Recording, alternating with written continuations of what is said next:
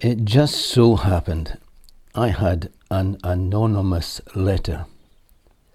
This letter arrived at a critical time, but I need to give some background before I tell you more.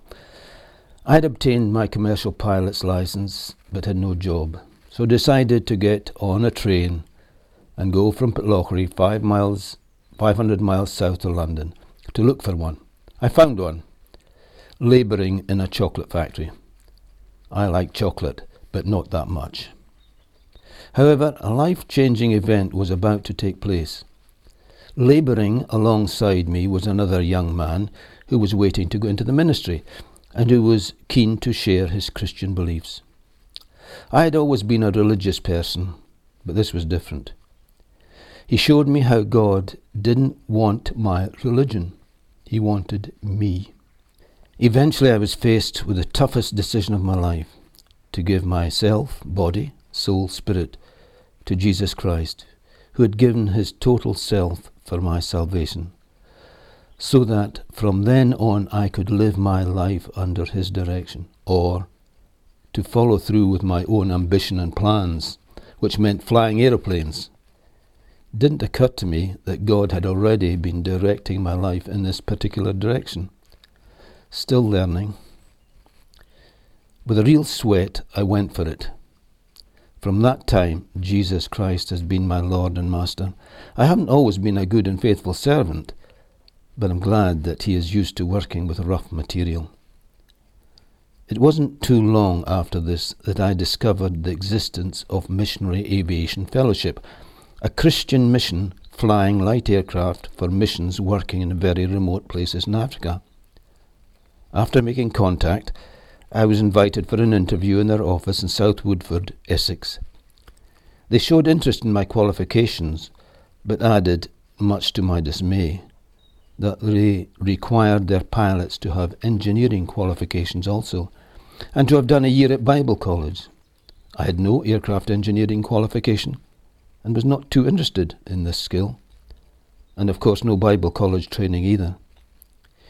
Nearly two years passed working at the chocolate factory, and during that time I became part of a local church in Croydon.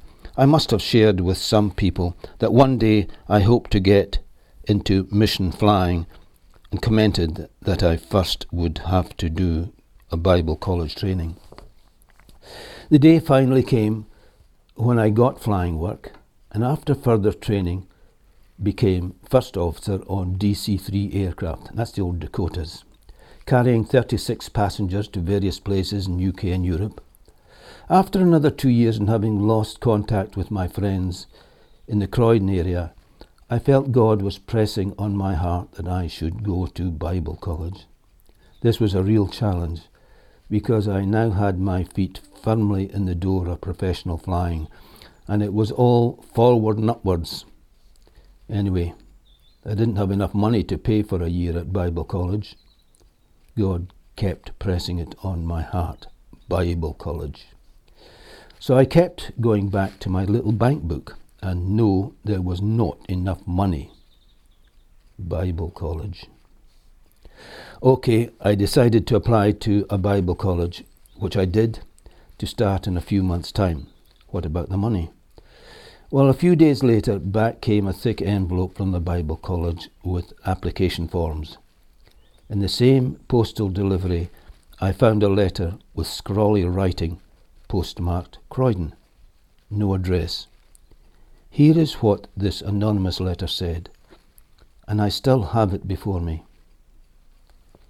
Dear Mr. Brown, I have heard that you are hoping to do full time work for God, and that will, that will mean training, and that will mean funds. I have had some unexpected money given me, I feel God wants me to give you this towards your training. Please don't try and find out where this has come from. Just accept it from God, for it is He who has laid this on my heart to send it. God bless you, a fellow Christian. I had no contact with friends in Croydon for nearly two years and had not mentioned to anyone about my current, current thoughts of Bible school. In fact, I couldn't even make up my own mind on the matter. that kind of gracious person must have remembered my possible plans from two years earlier.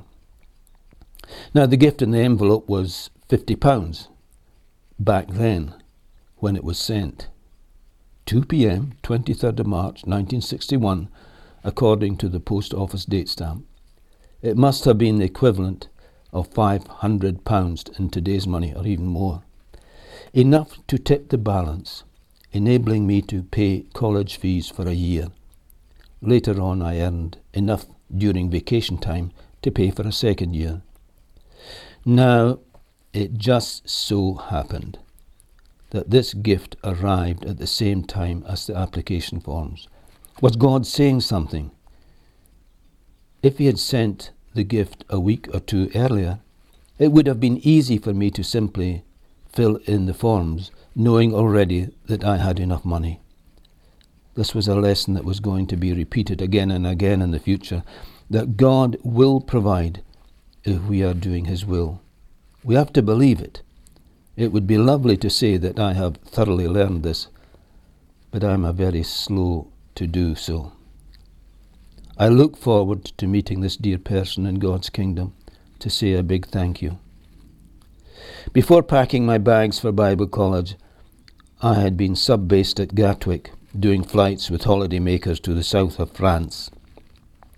A few days after the start of the college term, the BBC News announced the crash of a Derby Airways DC 3 with 36 passengers and three crew on board during thunderstorms in the mountains near its destination of Perpignan. All on board were killed. The question has remained with me ever since. Would I have been co pilot on that flight if I hadn't left to start Bible college when I did?